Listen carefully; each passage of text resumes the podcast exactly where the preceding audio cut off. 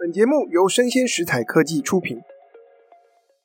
大家好，欢迎来到影视幕后同学会，我是冯博翰，在这里用经济学带你解读全球娱乐产业。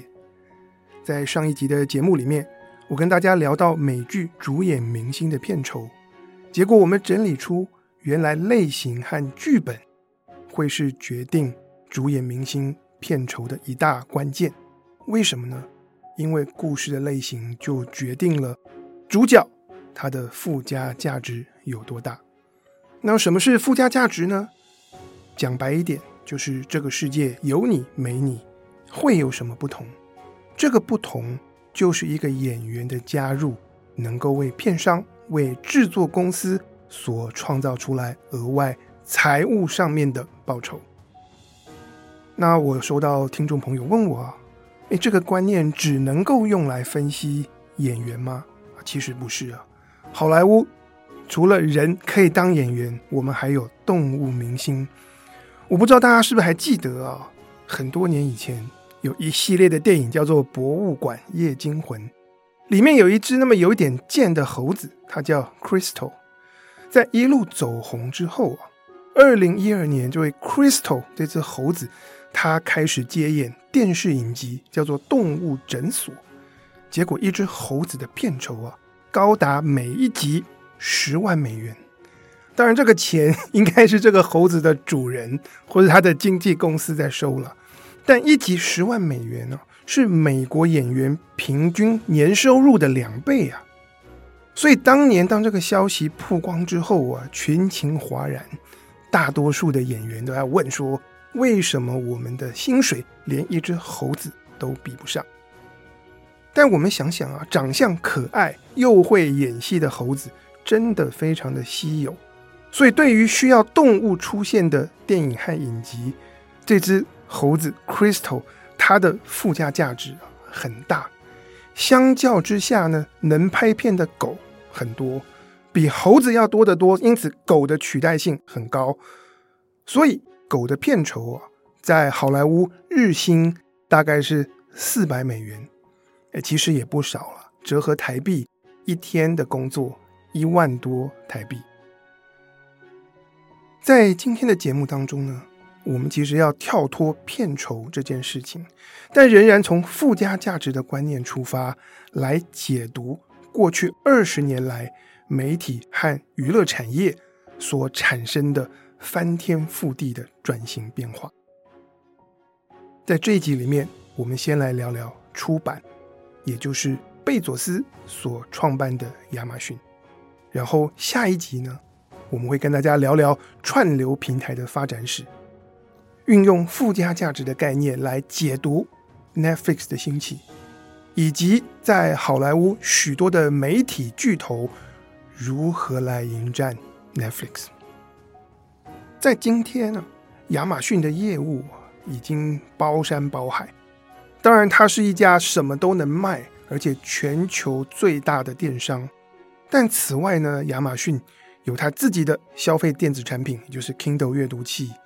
Amazon Prime 开始经营数位的影音内容。此外，亚马逊要创造现金的一个机器，就是他们的云端服务。然后，它还有。出版音乐，甚至也跨足了连锁超市。不过，在这集节目当中，我们要聚焦在亚马逊早期的发展，也就是网络书店这件事。亚马逊成立于一九九四年，但是从一九九八年开始啊，正式的来在网络上贩售书籍跟音乐。所以，我们把时间啊往回推。二十多年，在一九九零年代的后期，你觉得在网络上卖书要做什么样的事呢？那个年代，网络卖书是一件非常新鲜也新奇的事情，所以网络当然是要跟大家已经习以为常的实体书店来做竞争。当然，网络卖书有它便利的地方，我们在家上网挑书，手指点一点，信用卡刷卡。过一段时间，书寄到家里。可是我们在实体书店当中有一些体验，其实是网络没有办法复制。比方说，我们逛书店的时候，我觉得最快乐的一件事情就是很多书可以摸、可以翻，然后我可以打开来自由的翻阅、读一读，再决定我要不要买它，带回家慢慢的细读。可是网络书店没有办法提供书让人这样子全文的阅读，否则他书就不用卖了。所以不管从美国的亚马逊到台湾的博客来。我想我们在网络上选书，大概都只能够看到部分章节的试读，而且是书商 OK 他们挑选过的。那我们在亚马逊或者是博客来都会看到一个 Look inside the book 这样的功能，也就是选择性小范围的试读。大家会不会觉得这样子的方式来挑书有一点不过瘾呢？当年贝佐斯。在设计亚马逊书店的时候，他也想到了这件事情。他在思考一个问题，就是我们透过网络来卖书，除了去复制实体书店的体验，而且还要打折，我们有没有办法做到一些事情，是只有网络才能带给读者创新的体验，帮助读者选书、买书这个过程能够更流畅、更开心。从这个角度出发，贝佐斯发现透过网络可以搜寻，因此当他在创造《Look Inside the Book》一本书可以局部试读的同时，他也在积极研发一个新功能，叫做 “Search Inside the Book”。针对每一本书，我们可以搜寻关键字，比方说，我要查询一本以串流平台商战为主题的书。然后我很好奇这本书里面哪些地方写到了 Netflix 的发展史，我就可以输入关键字 Netflix，然后书中凡是有讨论到 Netflix 的段落的前后页面，哎，亚马逊都可以让我试读，而这个就是纸本书或者是实体书店没有办法提供的服务。我们握着纸本要怎么搜寻？大概我们只能够看，有些人有速读的能力，很快的翻过去，然后眼睛的余光去扫有没有这样的关键字。贝佐斯的这种思维模式啊，就叫做创造价值。它聚焦在新技术所能够带来传统技术所做不到的事情，这个叫做创造附加价值。当然，网络能够为图书销售创造的附加价值。远远不止这些。当我们讲到网络书店的时候，大家第一个会想到的是什么？网络书店可以节省仓储跟物流成本，降低了流通和贩卖书籍的成本，所以书可以卖得更便宜。所以，我们不是常常在网络书店看到很多大幅度的折扣吗？可能在台湾啊，七九折、六六折，很多出版社觉得书好像被卖得太便宜了。可是我们回顾过去二十多年的亚马逊，很多书是用五折、六折的价格在卖。此外啊，当网络书店竞相成立，就是我们市场上不是只有一家书店的时候，大家彼此在价格上竞争，就会带来价格战。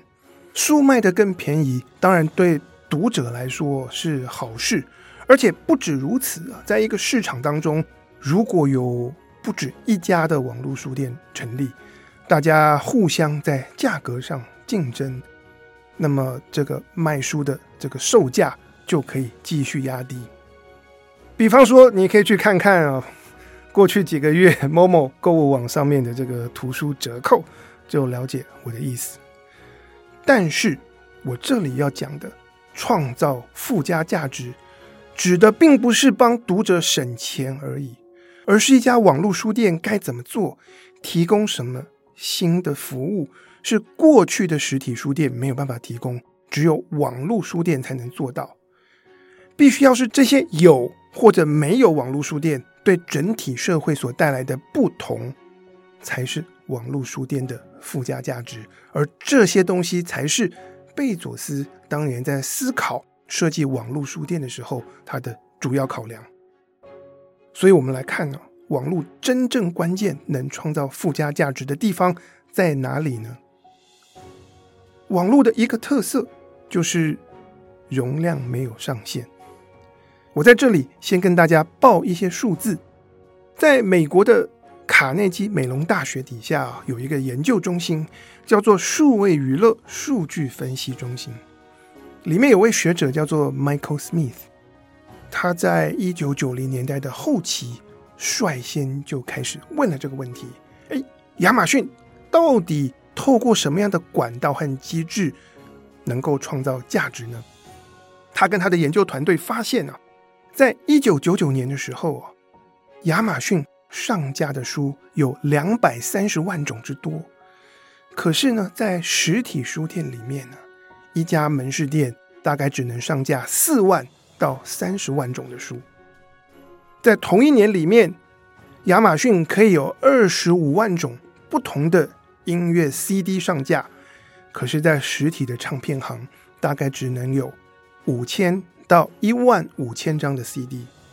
所以我们看到，从概念上来说，一方面网络让消费者可以用更便宜的价格买到在实体书店也能买到的书，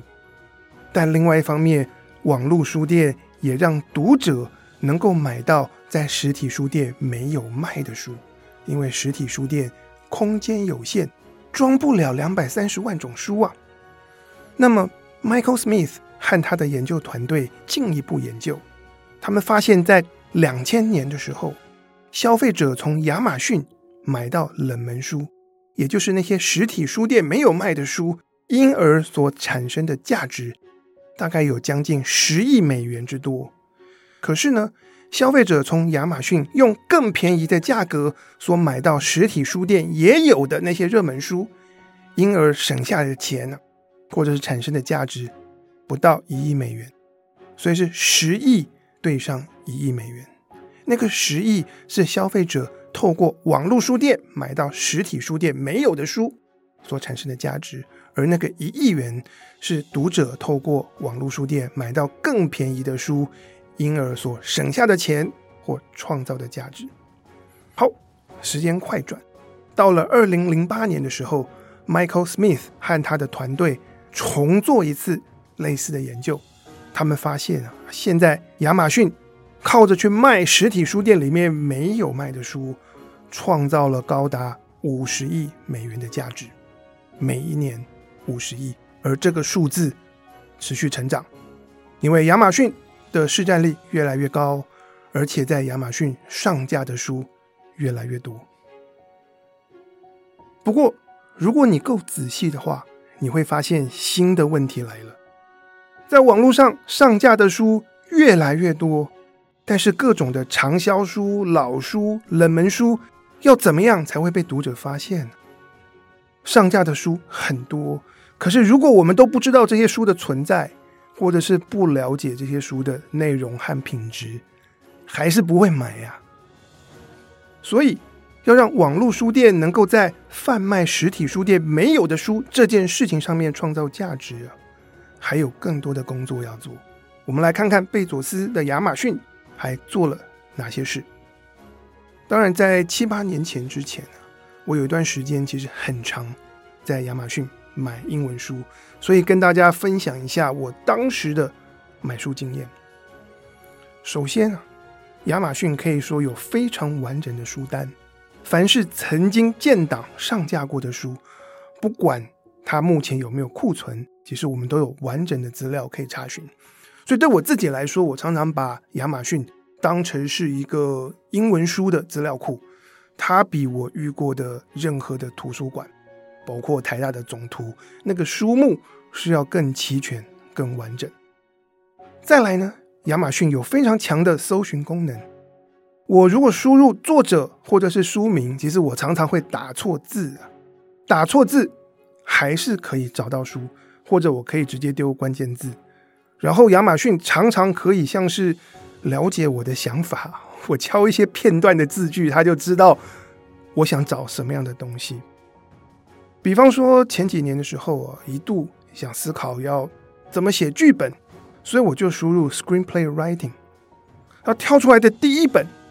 就是在美国编剧指南里面的经典，也是李安导演啊唯一挂名推荐过的一本编剧书，就是 Syd Field 一部经典，叫做《Screenplay: The Foundation of Screenwriting》。然后我搜寻 Screenwriting 的第三本书呢，就是《Save the Cat》这本书的中文版叫做《先让英雄救猫咪》，中文版是我策划的，也是我参与共同翻译。不过离题了，我只是要说亚马逊的搜寻功能非常的强。我打进片段的字句，它可以判断我的目标，然后给我的书是相关文献里面的重量级之作。好，但不止如此啊，在我们根据关键字啊查到一些书之后，其实亚马逊还提供了我更多的书籍资讯。就我已经查到一本书了，但它下面会有不同的栏位哦，像是。浏览过这本书的其他人还浏览过哪些书？或是买了这本书的其他人也买了什么？它还有一个栏位叫做“适合和这本书一起购买的书单有哪些”。这些栏位啊，基本上就是亚马逊运用演算法和庞大读者的购书数据所推出的这个相关书籍的推荐。因此，我往往可以透过。这样子的这个演算法的功能，来去找到同一支文献里面其他不同的书，每一本书我可以看到他们的销量、亚马逊读者所给予的评鉴，以及书籍的相关资讯等等。所以，往往是透过这些功能，进一步的厘清，在同一支文献底下，同样都是剧本写作的书，到底哪本书最适合我，哪一本书得到最好的读者口碑。当我入门的时候。该看什么？当我遇到在写作上面哪里有困难的时候，我又该看哪一本书？透过这样的方式啊，我找到的书很少踩雷，而且可以符合我切身的需要。到头来呢，就是我书读的比以前多，也买的比以前更多。而我所读、所买的很多书是畅销书，是经典。是那些在书店的新书区或者书店的这个书架上面啊，不再陈列的这些书。亚马逊这林林总总的做法，我用两个字来涵盖，我称之为“媒合”，也就是网络书店透过数位的技术来媒合大量的书跟大量读者的不同需求。这样的媒合在执行的时候，就涉及到了。搜寻个人化推荐、相关书籍推荐，以及像是这个读者点评的平台建置等等，这些通通都是实体书店没有办法提供的服务。因此，这些都是网络书店所能够创造出来的不同，也就是网络书店的附加价值。我们可以看到啊，亚马逊在建立它的电商帝国的时候，贝佐斯所想的。并不是我们该怎么样做去复制实体店里面的购物体验，而是很积极的去开拓不同的可能性。哪些东西是实体店做不到，只有网络才能够提供的？那我们现在回头来看看台湾呢？在过去很多年里面，至少以我自己从一个读者的身份去观察，我觉得台湾的网络书店啊，长期以来。是把实体书店的经营手法搬到网络上，然后纯粹利用网络卖书，成本比较低，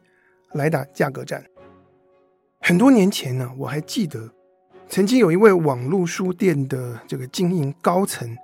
当面跟我说，他们把实体书店里面最顶尖的精英啊延揽过来，然后借助实体店的经验来拓建。网络书店，但是过去我们实体书店的经营是用什么样的方法呢？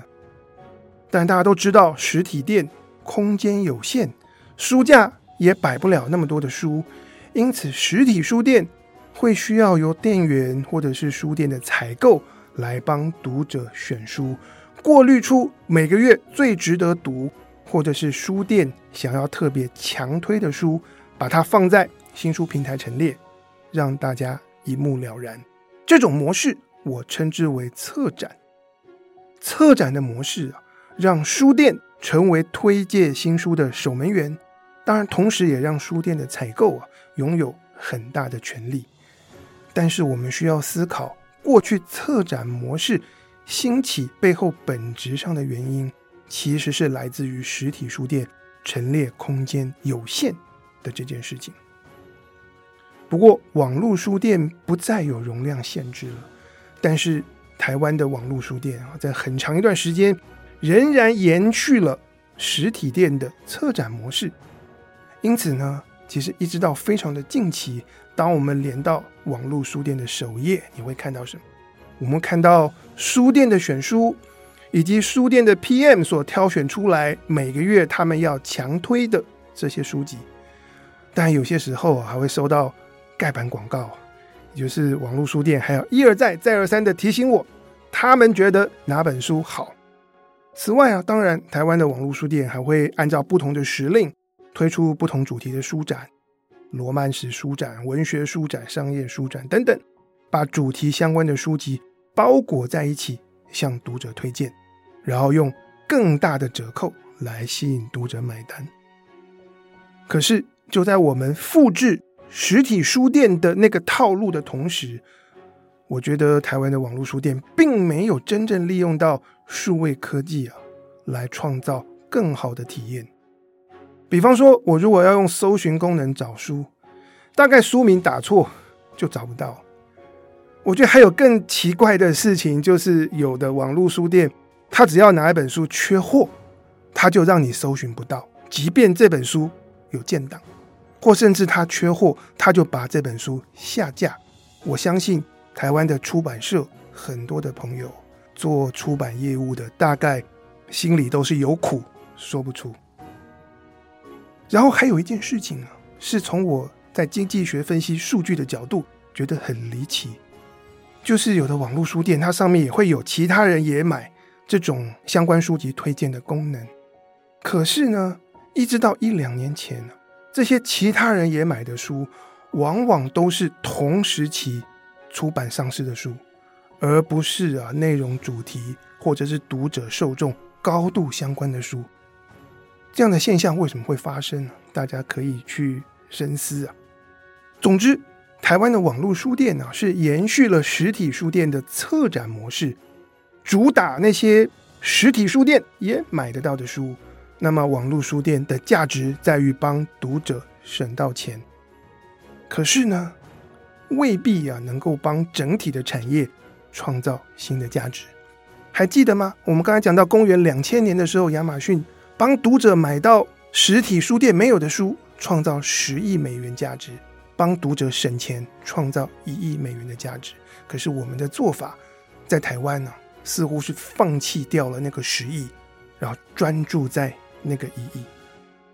当网络书店没有办法找到好的方法去做媒合，那等于对于人们书、畅销书能够创造的巨大价值，就有一点放弃了。我觉得是相当可惜的一件事情。几年前啊，我曾经有整理过文化部的出版产业报告，然后那时候我把二零一零年到二零一六年这段时间好几个不同国家的出版产值的这个涨跌，把它整理起来。我那时候在我的资料库里面，我收集了英国、韩国、德国、法国、美国、日本。和台湾啊这几个国家，那么我们以公元二零一零年作为基期，然后来看看到二零一六年的时候，不同国家的这个出版销售额成长了多少？其实没有成长，多数大家面对到这个数位化的这个浪潮和冲击，能持平就不错了。几年前呢，我曾经整理过。不同国家出版业产值的数据，那我抓的年份是从二零一零年到二零一六年，然后在我的资料当中啊，有英国、韩国、法国、德国、美国、日本和台湾这七个国家，我们以二零一零年作为基期，然后来看看时间到了二零一六年的时候，各国图书出版销售额。成长了多少？其实没有什么成长，多数是衰退。因为面对到数位化，的这个浪潮和冲击啊，出版业要守成就不容易了。我们来看，从二零一零年到二零一六年，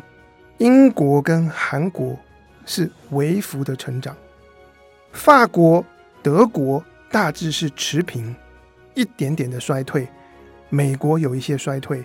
日本比较惨啊，衰退了百分之十五到二十，然后台湾产值减半，衰退了百分之五十，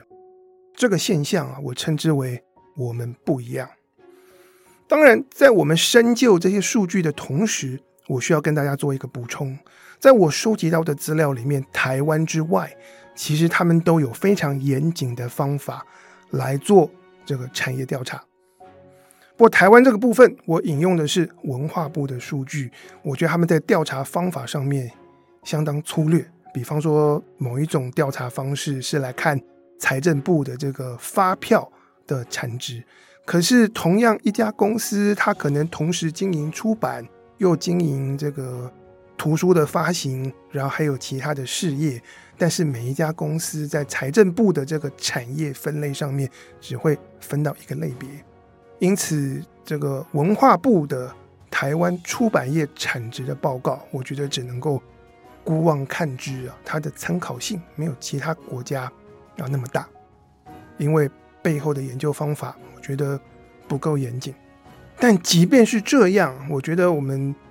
从粗略的数字来看，衰退的比别人多。我想，尽管有误差啊，但是当你跟别人的差距大到一个范围的时候，即使有误差，可能我们的衰退幅度还是比别人大。那这背后的原因是什么呢？针对这个现象，我觉得台湾的媒体给出了一致性的答案，叫做“台湾人”。不读书，但我觉得情况完全不是这样。我们可能书看的比较少，但是网络资料浏览的更多。然后我们其实现代人，包括现在的年轻人，大家透过网站、透过社群，我们的文字阅读量，我相信不会输给过去啊。我们买很多书的那个年代。所以我觉得出版产值的这个崩溃啊，不是读不读书的问题。而是台湾的读者是不是能够很容易、很便利的从书店找到他们真正想读的书？而从二零一零年到二零一六年的这段时间，其实是我们很多人在生活习惯上面的一个大转型。为什么？智慧型手机开始变得更普及了。随着智慧型手机的普及，其实我们越来越多的资讯是从网络上取得。所以大家整个面对学习、面对找资料和娱乐的整个方式都被颠覆了。在这个过程中啊，随着我们很多人减少去实体书店，然后更加的仰赖网络资讯和网络书店，那么我们能不能够从上架大量的书种当中，有新书，有老书？那这个网络书店能不能够来媒合这些大量的书，跟我们众多读者的个别需求，就变得非常的关键。当我们看到啊，台湾的网络书店只是在一味的复制那个实体书店的经验或者是体验的时候，其实会造成两个问题啊。第一件事情，网络书店还是聚焦在那些每个月的重点书，所以他们。在卖，在强推跟实体书店一样的书，只是网络店更便宜。那实体书店当然竞争不过，就只能含泪退场。但是第二个问题啊，我认为更重要，因为书本不只是跟书本竞争呢，也需要面对来自于影音、网络资讯这零零总总的东西的竞争。以前我们很多时候要查资料就看书嘛，现在可能变成浏览网站。做网络搜寻，或者是我要看的是影片和音频内容。比方说，像我现在就没有在写书，但是我直接把我的研究跟一些心得用 podcast 的方式分享给大家。所以造成什么效果呢？不管我们是锁定哪一支文献、哪一个领域，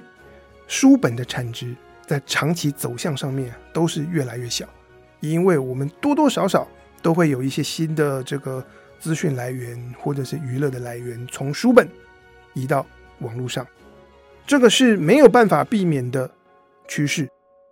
不过呢，在这个大趋势底下，像很多其他，我刚才在我整理的资料当中，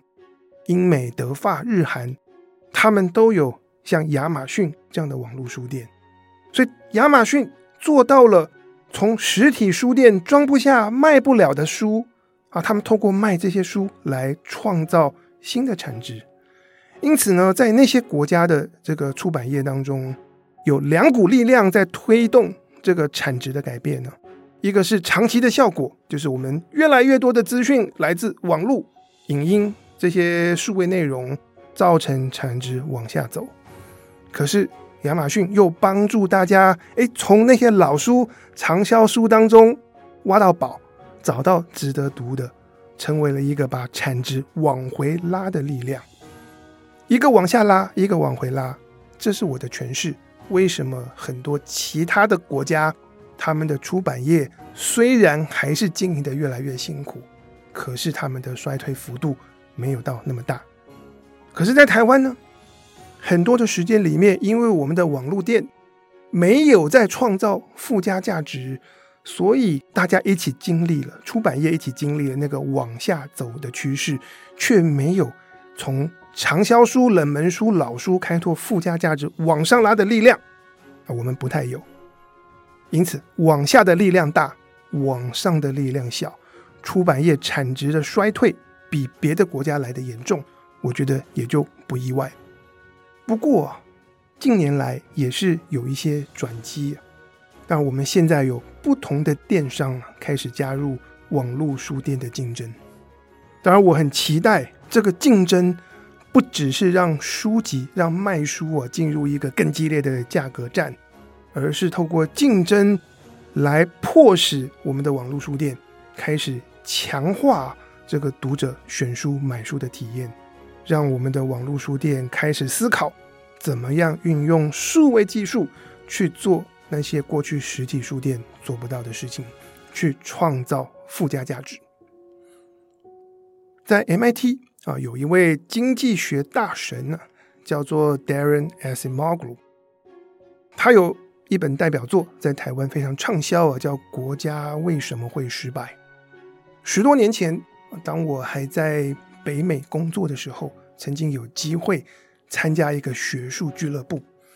每年有四次啊，跟不同的学术精英，包括 Daron Acemoglu，我们一起在五星级饭店啊住个四天三夜，大家一起吃喝玩乐，加上讨论研究。那时候。啊，很早以前那个年代还是很让我怀念的。那 Acemoglu 他有一篇论文呢，提出来一个新的名词，叫做 “social technology”。social technology 指的是那个新技术，可是不好不坏、乏善可陈的新技术。什么意思呢？他说，当我们面对到技术创新的时候，过程中啊。有些技术会被用来节省成本、取代人力，但是没有办法去创造让人真正有感的新的价值。大家可以想想看啊，生活中有哪些东西是 social technology？” Darren Acemoglu 他特别在文章里面这个有感而发，然后在骂的是很多商店里面的自动结账系统。在台湾我是还没有遇到啦，但是现在我们去很多的这个速食店和麦当劳都已经是自己点餐、自己刷卡付账。在美国的话，你去超市啊，你去拿了这个鸡蛋、牛奶、猪肉，然后每个商品上面有个条码，他们的这个商店的自动结账系统就是让消费者他自己一个一个去扫条码，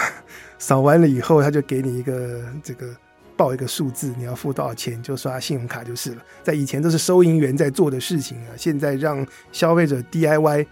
其实大家都觉得这个过程变得更慢啊，然后去去超市买东西也变得更痛苦。这个就是所谓的 social technology。怎么讲？对连锁超市来讲，它省了很多人力的这个成本。那然后对消费者来说呢，整个购物体验没有变好，可是说变差吗？还没有差到让大家停止去买菜。那我的诠释是在我们过去可能有若干年的时间啊，台湾的网络书店，他们运用网络和数位技术的方式，就是把它当成是一个 social technology 来经营，更低的成本，更大的折扣，然后网络店。把卖书的营业额从实体书店抢了过来，可是呢，没有帮出版这个整体的产业开拓新的价值，或者是对读者来说，他没有办法做到让读者更容易来找到他们有需要、他们真心想看的书，这点我是觉得非常可惜了。所以呢，我们身处在一个技术变化飞快的年代。在上一集节目和这一集当中，我们介绍了附加价值的观念。那我们可以运用这个观念去思考新技术如何创造价值，然后去做到那些在没有新技术的情况之下所不能够做的事情。所以呢，在下一集的内容，我们会再拉回来跟大家聊聊影视产业，这当中先来后到不同的参与者。我会跟大家从我的观点呢，带着经济学的角度来诠释、来回顾 Netflix 的发展和窜起，以及美国其他的媒体巨头是如何迎战，还有这当中啊做过很多的荒唐蠢事，可以作为笑谈，或者是我们思考商业或商战的时候的启发。不过呢，在今天节目的最后啊，我要跟大家再补充一件事情。我们今天啊说了很多亚马逊网络书店的好话，如何创造附加价值。但是呢，在我准备节目的过程中啊，我又再度连上亚马逊，结果我发现有一些很实用的功能，诶，现在被取消了。在亚马逊做大，然后它拥有更强大独占力量之后，有一些对读者来说很便利的功能已经没有了。就我今天在节目前面所提到，贝佐斯思考啊，不只是要让网络书店提供 Look Inside the Book，还要 Search Inside the Book 这个功能。诶，这个功能现在名义上还在，但是当我搜寻的时候，它不会再给我看那本书在我搜寻关键字前后的文字段落了，它只会提供我一个索引，告诉我这本书第几页啊，有出现什么字等等。完全不让我试读关键字的前后段落，这个就是独占的力量。当企业强大、具有一定独占能力之后，他们的服务会开始打折，因为竞争不再激烈啦。然后你也没有选择啊，我们还是得去亚马逊买书。你说不不不，我有时候会去英国的 Book Depository 买书，在那里买书，我觉得体验感还 OK 啊。然后比亚马逊更便宜，不过 Book Depository 已经被亚马逊并购了，所以在不同的国家网络书店，你不管去哪买，都还是在亚马逊的这个如来佛掌啊手下。以上就是今天的内容，希望你喜欢，欢迎大家按赞追踪并给我五颗星。我是冯博翰，影视幕后同学会，我们下次见，拜拜。